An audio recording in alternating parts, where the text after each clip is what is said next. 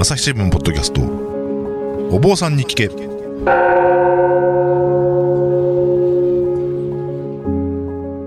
朝日新聞生活文化部の武田真雄です。こんにちは、えー不安を抱えて生きる人々が大勢いるコロナの時代。日々の気になるあれこれをお坊さんに聞いてみようというシリーズ。お坊さんに聞け。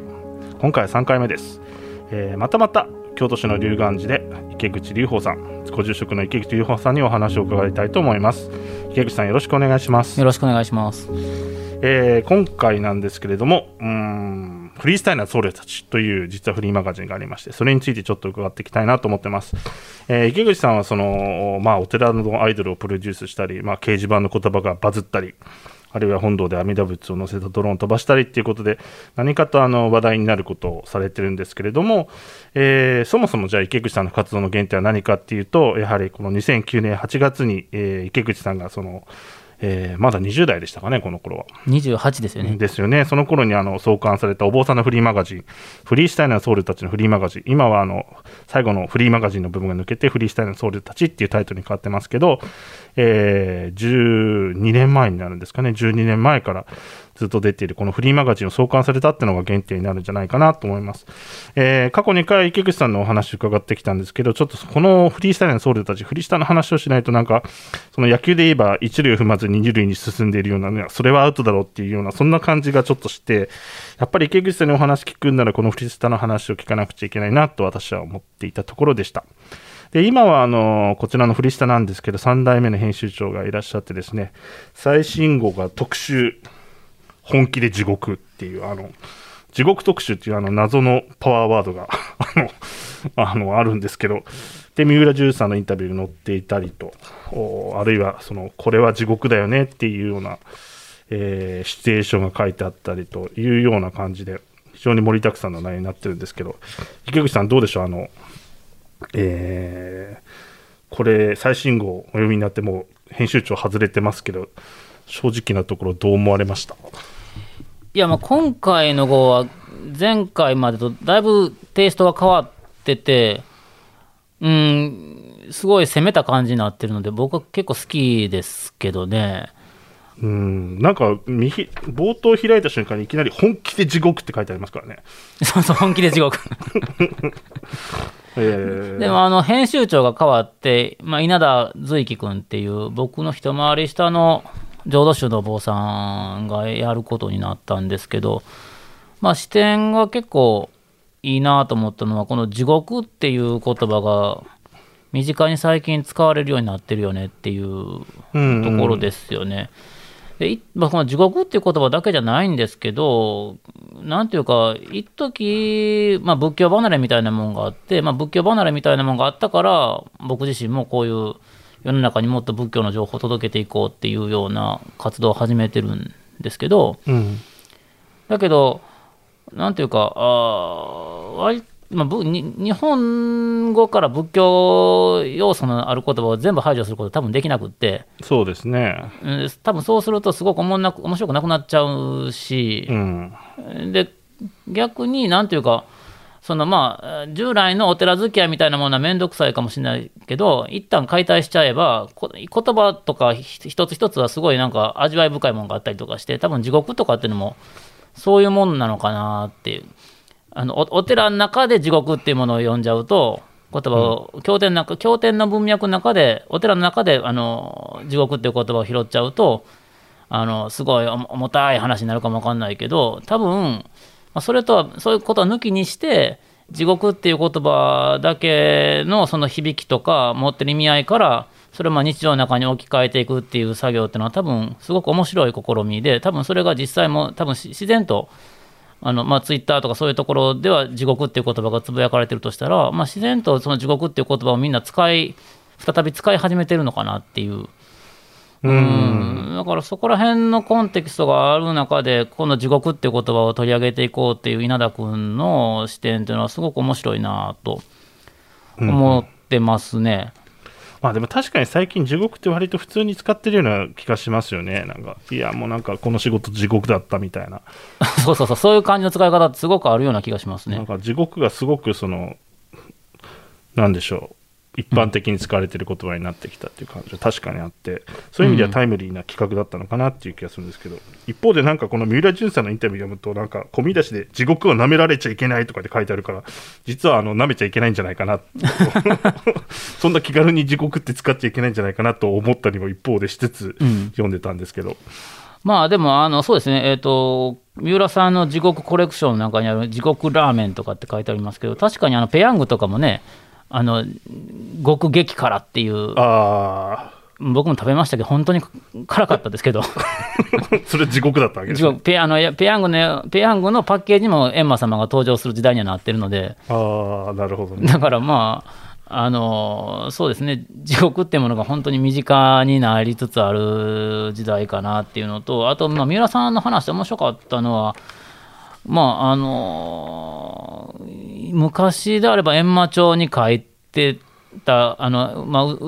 この世でついた嘘が閻魔帳に書かれてたっていう書かれてるっていうのがあまあ昔からの閻魔様の裁きの風景ですけど、うん、今だったら 4K どころじゃない 100K ぐらいのクリアな画面じゃないとおかしいよねってあの、まあ、ような、まあ、それそれぐらいのモニターにそあの罪状がえー、罪がその映し映し出されてないとおかしいよねっていう風なこういう三浦さんの視点ってすごく斬新だったしさすが三浦さんっていう感じがしましたね。まあでもあれですよね、今の時代だったら、その SNS の過去ツイとか、なんでしょう、Facebook の過去の投稿とか、その、なんか、あの、調べようと思えば調べられるじゃないですか。だからその過去の所業といっても結構ライフログ的に残ってるから、うん、なんかその、ね、あの、本当に裁かれるとしたら裁かれちゃうんじゃないかっていう、うん、あの、気がしなくもないですよね。なんか実際にそれで過去追を、あの、掘られて炎上しちゃったりしてる人とかもいるじゃないですか。うん、そうそう、だから昔はその SNS にログが残らなかったから、あの亡くなった後に閻魔様閻魔様の裁き以外には裁かれもなかったのかもしれないけど、意外と SNS が裁いてくれるっていう、地獄的な機能を。果たしてるわけです、ってことは、なんかプチ地獄がそこら辺にうん、そこかしこにあるみたいな状態。ありますよね、うん。そう考えると、結構なんかこれは深い企画なんじゃないかって気がしてきましたね、読んでて。ですね。なるほどな。なんか僕は実はあの割とフリースタはずっと読んできてたので、まあ、今回のこのフリースタイのソウルたちをちょっと読んで思ったのが池口さんが初めにその創刊してた頃のやりたい放題感がなんとなく復活したなっていう感じがするんですよね。しますよねそもそもあの池口さんがその創刊した時ってどういう状況だったんですか？そのまあもうずいぶん前になりますけど12年前ですけどなんでまたそのフリーマガジンを作ろうと思ったのかっていうところをちょっと改めてまた聞きたいなと思うんですけど。えー、と12年前、僕は28歳の夏ですけど、大学院中退して3、4年経つ頃ですよね。で、千代院にお勤め千代院に勤めた頃で、まあ、千代院っていう総本山に勤めながらフリースタイルなっていうのもすごい矛盾する活動ではあってそれこそ本山から干されるんじゃないかなみたいな、まあ、ヒヤヒヤしながらやってはいたんですけど。そうですよね。でもなんていうかその教団組織っていうのが今よりももっとなんか縁遠いものに思われてるようなところがあったのですごい閉塞感がうん。まあえー、だからお、うん、でその閉塞感でどこから来るのかなって、まあ後になってかんいろいろ考えてたら多分、まあ、オウム真理教の事件があった後に、うん、まあ、宗教ってのは怖いもんだ関わるともしかしたら人格を歪められてしまうものかもしれないっていうような、空気があり、まあ、それだったらもう関わらない方がいいよねっていうようななんとなくの空気がありそしてまたなんかバブル崩壊以降経済的にも疲弊してて、うん、でまあ、お寺と関わってると寄付もいっぱい持ってかれるから、まあ、それだったらお寺なくして生きてる方がいいんじゃないかっていうような空気がいってあった中にあってで僕らこれからお寺でどうしようかって。まあ、自分自身もしくはそのお寺の住職やるんだったらこのあと30年40年ずっとお寺と関わり続けなきゃいけないけどなんかこの時代の空気変えないとどうしようもないよねって思ってたけど一緒になってやってくれる人もあんまりいなくってご年配の方からは、ご年配のお坊さんからは、まあ、若いうちは黙っといたらいいみたいな、うんうん。うん、年功序列の最たるところが、まあ、お寺の中みたいなところが、まあそうですね、お寺の本山って言ったら、まあ80歳でも現役とか、90そうそうそう。歳でも現役ってなるから、40、50でもまだ若いのがって感じの空気ありますものね。そうなんですね、だから50歳ぐらいでようやく住職になったりとかすると、そこからまあ2、30年どうしても頑張ろうとするから、うん。まあそうするとやっぱ20代、30代っていうのは、とりあえずもうあと2、30年じっとしとけみたいなね。うんうんえーでも時代ながらどんどん変わっていくし、特に IT の普及以降っていうのは、時代の変化っていうのは、すごく毎年毎年早く変わっていってるような感じがあったので、これはちょっとうかうかして、うかうかしてられへんなと思いながら、じゃあ自分自身がもう街の中に出て、フリーペーパー配るっていうところから、なんかあ変わっていくチャンスが出てきたらいいよねっていうふうに始めたのがフリーこのフリースタイルのソロたちですね。ちなみに創刊号って、まあ、池口さん自身が記事も書いたり、取材もされたり、はい、あと編集も含めて、デザインも含めて全部やったっていう形になるんですか、ほぼほぼ。ほぼほぼそうですね、まあ、カメラマンとか協力してくれた人もいましたけど、まあ、8割、9割、あのその、えー印刷し終わった後の配布とかそういうことまで含めると、まあ、8割、9割僕ですよね。うーん、なんかそのノウハウってのはあったんですか、もうとりあえずエイヤーで始めちゃったって感じなんですか？えっ、と、まあ、エイヤーで始めたところはありますけど、なんか、割とでも、その前の2、3年は、パソコンさ触りながら、イラストレーター立ち上げたりとかし,、ま、しながら、まあ、自分がこれからどうやって生きの生きていくのかなっていう、その、まあ、すうんまあ、パソコンがあるからいいろんなことできるようになった時代なので、うんうん。まあ、それを使って新しい布教の形のはずっと模索してた時期がまあ2、3年あったのは確かですね。だから、ウ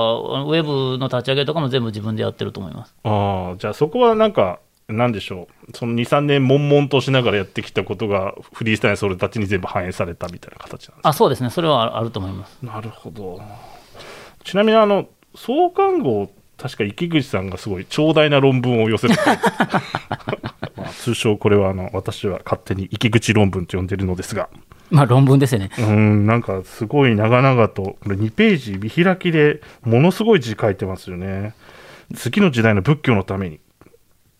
混迷の現代には宗教が求められる。若い仏教の担い手たちはそれをどう受け止めるべきだろう。本書はその解決のための一つのアプローチとして発刊したかすごいむっちゃ熱いですね。うん、めちゃくちゃ熱いですよね。で、立ち向かうべき困難をないターニングポイントだから、フリースタイルの理由、なおも仏教を思う人々に感謝をっていう、なんか恥ずかしいですね。今今読み返すと。まああれですよね、要するにその仏教ってなかなか今、受け入れられていないよねっていうところの現状分析から始まってる。そうですね。なぜこんな縁遠いものになってんだろうっていう。で一方で、じゃあ現実もものすごくその混乱してますよね、うんで不況とか、まあ、戦争とかもそうですし、差別もそうなのかもしれない、でその中にあって、じゃあ、若い宗教者はどう仏教を発信していくべきかっていう、まあ、ある種、自問自答ですよね、これね。そうですね。答えが別別に見つかってるわけじゃなくて、なんか悶々とした気分をそのまま書いたっていう感じでしょで、うかね。悶々としてるから、じゃあ、フリーペーパー始めるぞみたいな、そうですね。うん、だからなんかそういう宣言文みたいな内容ですね、うんここはね。で、そこから先の特集が実はあんまりなんかその、いろんな感じなんですよね。いろんな感じ。そうなんかチベットの話だったり、あとは何でしょう、お寺でちょっと体操してみましょうとか、宗教リテラシーの必要性だったりっていうので、なんか、そうですね、今みたい、今のそのフリースタイルのソウルたちだと、ちょっと一つのコンセプトでテーマでうん切っていくって感じですけど、この頃はなんかアラカルト的な作りだったっていうことですよね。そうですね。割とだからじょ、まあ、あの創刊号は論文が載ってますけど、あとは割と情報誌的な寄せ方になってると思いますね。なるほど。なんか懐かしいですね、これね。懐かしいですね。うん。やっぱりあの、熱くないと始められないっていうのが すごいよくわかりますね。まあ、それは一つの原動力としてね、大事なことだと思います。でもそこでもやっぱりオウム真理教の話もちらっと確か書いてたよううんな、書いてたような気がしますね。池口さん、そのオウム真理教のその地下鉄サリン事件があった時って何歳 ?15 歳ですか？15の年ですね、14歳だと思います。やっぱりそれは何でしょう、実際、まあ、あれはななんだろう、仏教って言ってるのかよくわかんないですけど、少なくとも仏教的なものを意象としてましたよね、そのオウム真理教って。ですね。で、それはやっぱり池口さんにとってもなんかショッキングだったわけですか、いや、ただね、僕、あの時関西にいたので、関西にいると、あの当時、当時、阪神大震災。そうなんですよ。で、あれが1月に起こって、はい。もうずーっとテレビは阪神・淡路一色で、はい、でまあ、自分のとこの大、えー通ってた中学も、後輩が一人亡くなってるのかな。あで、えーとかで、まあ、じあとまあ、亡くなってなくても家を失ったりとか、あるいはまあ通学するのに、片道、あの何、バスとか乗り継いでこなきゃいけないが、片道2時間半とかかけて、あ神戸の、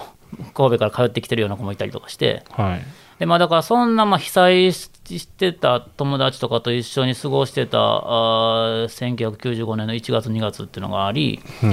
でそれが3月になって、まあ、そのサリンのことがあると、テレビがもう震災のニュースがなくなって、もう一転して、サリン、あのオウム真理教に変わったんですけど、ただ、まあ、気分としてはまだやっぱりこっちは、あ阪神・淡路引きずってるので、遠くで何か起こってるけど、なんだろうなって。当時はあれですよね、池口さん、尼崎のあのお寺、ご実家の方にいらした、そうです、そうです。ご実家の方も被害はあったんですか、その時は。実家の方も結構地盤の緩い地域でかなり揺れましたし、でまあ、お寺ってあまあ、白壁とかが、あのあるので、まあ、その辺が亀裂が走ったりとか、あと、もう瓦とかも一部直してたりとかしますし、結構それそれなりの被害はありましたね。うんじゃあ、そのオウム真理教の話が出た時には、もちろんそのニュースでやってるけど、気分としては地震の方がずっと続いてる感じだったそうですね。じゃあ、そのオウム真理教のその、まあ、あーなんでしょう、宗教っていかがわしいんじゃものじゃないか、人格を歪めるんじゃないかみたいな感覚っていうのは、それはもうちょっと後になってから、どうもあれがきっかけだったんじゃないかっていうふうに、後から気づいたって感じ。そうですね、まあ、フリースターとかをやるようになって、東京に行く機会が増え、でまあ、東京に来てみると、おまあ、その地下鉄にサリンを巻かれるっていう感覚がうんどういうものなのかっていうのが、そこで分かったっていうか、関西にいると、そんなに地下鉄って生活の一部っていう感じがあんまりないんですけど、そう言われたらそうかもしれないですね。東京に行くと交通網がなくないと交通網って本当に多分水道とかガスとか電気とかと同じぐらいも生活の一部になってるのが東京の人たちだと思うので、まあ、そこを脅かされるそそれも宗教っていうものが脅かしてくるっていうことになるといやこれはちょっと宗教って怖いなっていうふうに思った人たち多かったんだろうなっていうことは東京に来るようになって理解しましたね。うーん朝日新聞ポッドキャスト。お坊さんに聞け。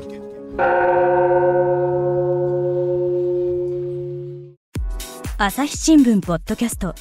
ニュースの現場から。ある種すごい興奮している中で笑顔を見せてると、トランプ氏の呼びかけに応えてですね、ええその祝祭的な雰囲気っていうのが現場にあった。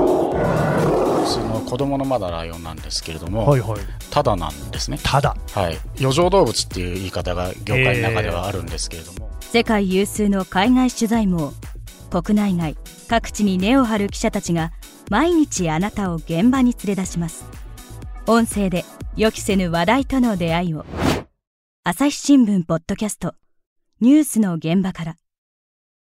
じゃあそこから、じゃあなんでしょう。うーん、どう言えばいいんでしょう。仏教は、いや、そんなことはないよっていう、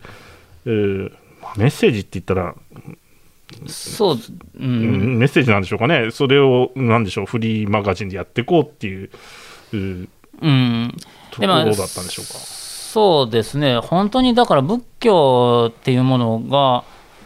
仏教,、まあ、仏教ってまあ本当になななかったらまずいのかっていうことを、うん、一から問い直してみたい、でも本当にいらないものなんだったら廃れてもいいかもしれないけど、なんか、うん、自分の中で伝えたいものもないこともないよなっていう。ないこともない。伝えることは伝え自分の中で伝えたいこともあるよなっていうだけどそれをまだまだ言語化できてなくってっていうのはその当時うん。やっぱり檀家さんのおじいちゃん、おばあちゃんとしか喋る機会がなかったので、あ同世代に対して仏教の話をできていないわけですそねうそうそうそう、だからそもそも同世代に対してどういうアプローチすればいいのかどういう言葉を使えばいいのかっていうのも分かってなかった、そうなんですよ。だからおじいちゃん、おばあちゃんと喋る上では、まあ、お檀家さんの月回りに、毎月毎月、月命日ごとに行く月回りというのは関西にはありますけど、ではい。か月命えー月命日に訪ねて行って、度胸して、終わってお茶飲みながら、おじいちゃん、おばあちゃんと、まあ、そのおじいちゃん、おばあちゃん、大体ごご年配だと足腰傷んでたりとかするので、はい。お背中の具合はどうですか？とか、足腰どうですか？とか、まあ、痛め痛めたはったら治りましたか？とか、そんな話をして帰ってくるだけっていう。うん、まあでもそれは重要なことかもしれないですけどそうそうそう。あのなんでしょう？若い世代とはもう接点がないってことですよねそうなんです。二十歳ぐらいの頃で、だからそのおじいちゃん、おばあちゃんの足腰のケアをしてて、これで仏教の未来はあるんだろうかっていうふうな漠然とした不安があって、ですね。で特にまあその檀家さんのごご家庭も、昔はそのか親子だけじゃなくて、ま孫孫まで含めて、3世代同居みたいな感じですうん、ありあったと思うんですけど、今、それがなかって、子供孫世代に教教えが伝わっていかない、仏教というものが伝わっていかなかったら、自分たちの将来って、どうやってあの機能するんだろうっていう不安感はあっても、それだったら、特にもうインターネットあるんだったら、直接、うん出会うあの方法を考えた方がいいし、でまあ、フリーペーパーとかもその若い人たちが欲するような情報をそういうメディアで伝えていくっていう方が、あーまあ、方方法論としては絶対正しいよなっていう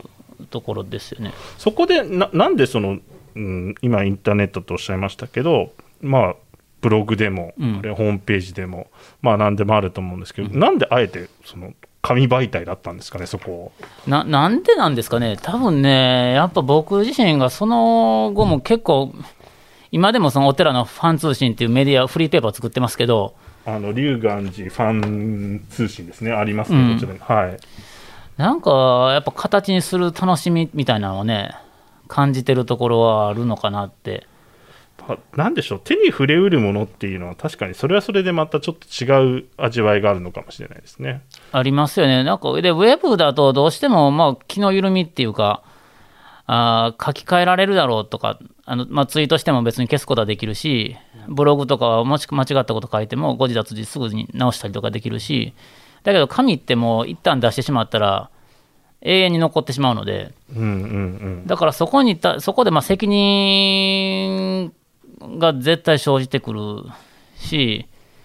えーで、物を一緒に作るってなると、チームワークも絶対必要になるので、うんだから、まあ、そういう、その、人と物を作っていく感覚っていうのが僕自身好きなのかなと。で、まあ、こういう、そういう感覚を大事にした方が、あーまあ、あの、よりチームワークが高まり、あの、お互いに成長し合えるんじゃないかなっていう感覚は大事にしてますね。なるほど。ちなみにあのフリーマガジン、池口さん、これ、フリースタイルのソウルたち作って、創刊して、周りのお坊さんたちの反応はどうだったんですか、割と冷ややかですよね。無視ですか？無視っていうか、多分理解できないな、なぜこんなものを作る必要があるんだっていう、まあそうですよね、それは。だっていきなりなんか形になったものがそこにあるわけでしょ。そうそうそうそうそう、確か創刊号あれですよね、お坊さんが鴨川の河原でみんな立ってる、そうなんです。あのそんな写真が表紙だったと思いますけど、はあ、それがなんか、なんでしょう、ものすごくそのフリースタイルのソウルたちって、その後評価されていくじゃないですか、はい。なんでしたっけ、えー、と渋谷のフリーマガジン専門店に置かれたり、オンリーフリーペーパーですね。そうですね、はい。あと,、えー、と、フリーマガジンの賞も確か取ったと思いますけど。日本フリーペーパー大賞かな。はい、ですよね、それ撮ったりして、まあ、あとは、まあ、各種メディア、まあ、テレビ、ラジオ、はい。あの新聞含めて取り上げられてたと思うんですけど、なんかその潮目が変わったのって、なんかどっかあったんですか、それを。それはでも、やっぱりテレビ、新聞のメディアに載ったっていうのは大きかったですね。だから割とそれが初期の頃にあって、20102002009年の8月に創刊して、えー秋から冬にかけて結構メディアの皆さんから取り上げていただくことになって、そうすると、このなんか得体の知れない、えーフリーマガジンが、どうもこれはなんか時代の最先端を行く活動らしいっていう、そのご高齢のあのお坊さんたちが、なんか、これはちょっといいことなんじゃないかと思い始めたってことですね。ご高齢のお坊さんたち、新聞大好きなので、あ そこに乗ったっていうことで、ものすごい権威のある媒体っていうことになりましたね。それでなんかずっと続いてきたわけですね。で、今1万5000部ぐらい出てるんですかね。で木口さんの最最後の頃は1万5000ぐらい出てましたね。うん、出てましたよね。で、なかなかなんかフリーマガジンで、その12年続くってなかなかそんなにないんじゃないかなって気もするんですけど、そうですね、あの大体フフリーペーパーって、ね、あの経営基盤があの弱いところが多くって、あれなんですけど、あまあ、つなかなか続かなかったりするんですけど、割とそういう意味では、支えてくださってるサポーターの方たちのおかげで。すよね。お寺さんたちが、まあ、あの寄付してらっしゃるんだと思いますけど、ですね。はい、だから、よく続いてるなと思うんですけど、どうでしょう、池口さん、その、まあ、えっ、と、あれ、代表でだったの2015年ぐらいまででしたっけ？2015年の4月だと思います。でその間、まあ、6年近くあって、はい。で、まあ、そこからまた、もう折り返しすぎて6年ですけど、その頃と今とで、だいぶそのフリースタイルな僧侶たちって、なんか、こういうふうに変わっていったなっていうのは、なんか、あの、ご自身で感じるところってありますか？まあそうですね、まあ、僕がやり始めた頃っていうのは、仏教の情報自体が枯渇してたっていうか、まあ、SNS もツイッターが出始めたぐらいの頃だったので、まあ、匿名でブログ書くお坊さんとかは、まあ、多少いましたけど、実名で若いお坊さんたちが何か物事を発信するっていうことは少なかったので、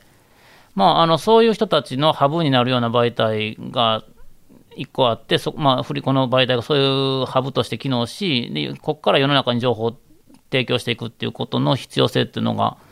まあ、あった時代に、できるだけ旬な情報を届けていくっていうことの意味は、僕がやった頃っていうのはあったと思うんですけど、まあ、それがだんだんみんな、うん、ツイッターとかで普通に情報発信するようになって、まあ、若いお坊さんたちも別に発信をしたところで、教団の上の方から咎められることもなくなってきてるので、まあ、一部教団は割と監視されてるとかって話も聞きますけど、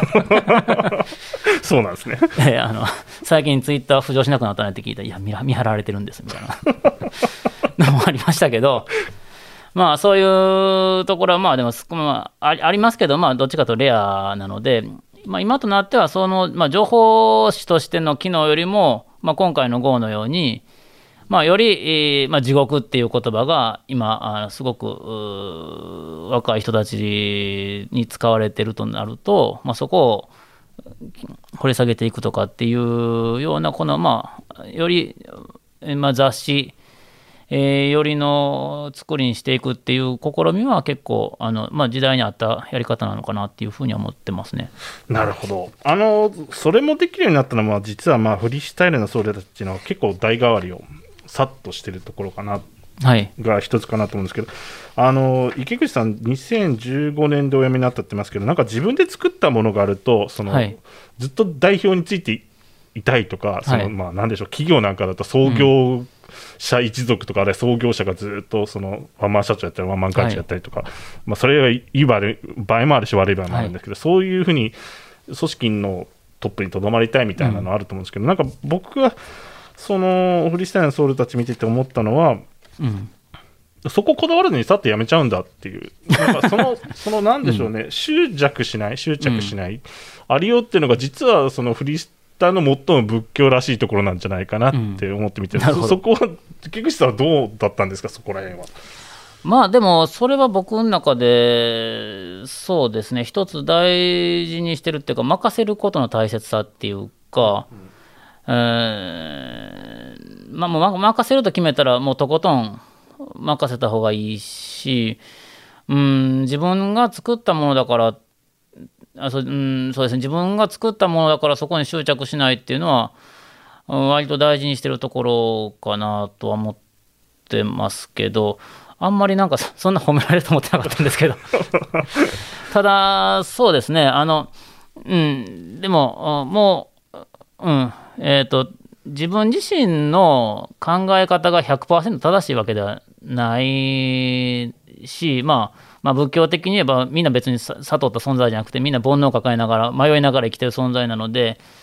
まああある一定期間やってで自分だったらもっとできるかもって思うことももちろんあるんだけどそこになんか変にしがみつくよりはあ新しい人たちが自分にできたできない、えー、次の人たちは次の世代の人たちは自分にできないことをもっと新しい形でやってくれるかもしれないっていう、まあ、その期待にかけながらあ自分自身の成功には執着しないっていうふうにやっていく方がまあそれがまあ仏教的な捉え方なのかなというふうにやっぱ思ってはいますね。なるほど。まあ、それでこういうふうに若い世代が育ってきたっていうことなのかもしれないですね。えー、今日もまたありがとうございました。ありがとうございました。朝日新聞ポッドキャスト、お坊さんに聞け。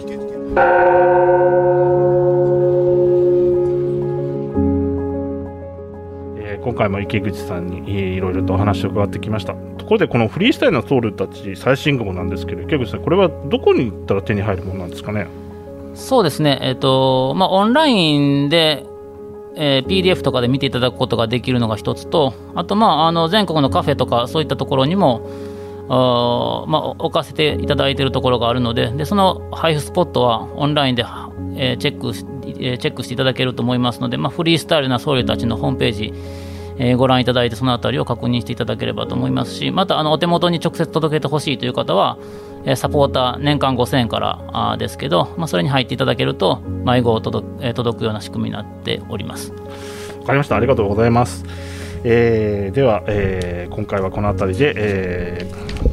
ー、お別れしようと思います。えー、次回はですね、えーと、ちょっと池口さんの今度はプライベートな面をちょっと聞いていきたいなと思ってるので、えー、また皆さんよろしくお願いします。よろしくお願いします、この番組へのご意見ご感想をメールで募集しています。ポッドキャストアット朝日ドットコム。podcast アットマーク朝日ドットコムまでメールでお寄せくださいツイッターでも番組情報を随時紹介しています。アットマーク、朝日ポッドキャスト。朝日新聞、ポッドキャストで検索してみてください。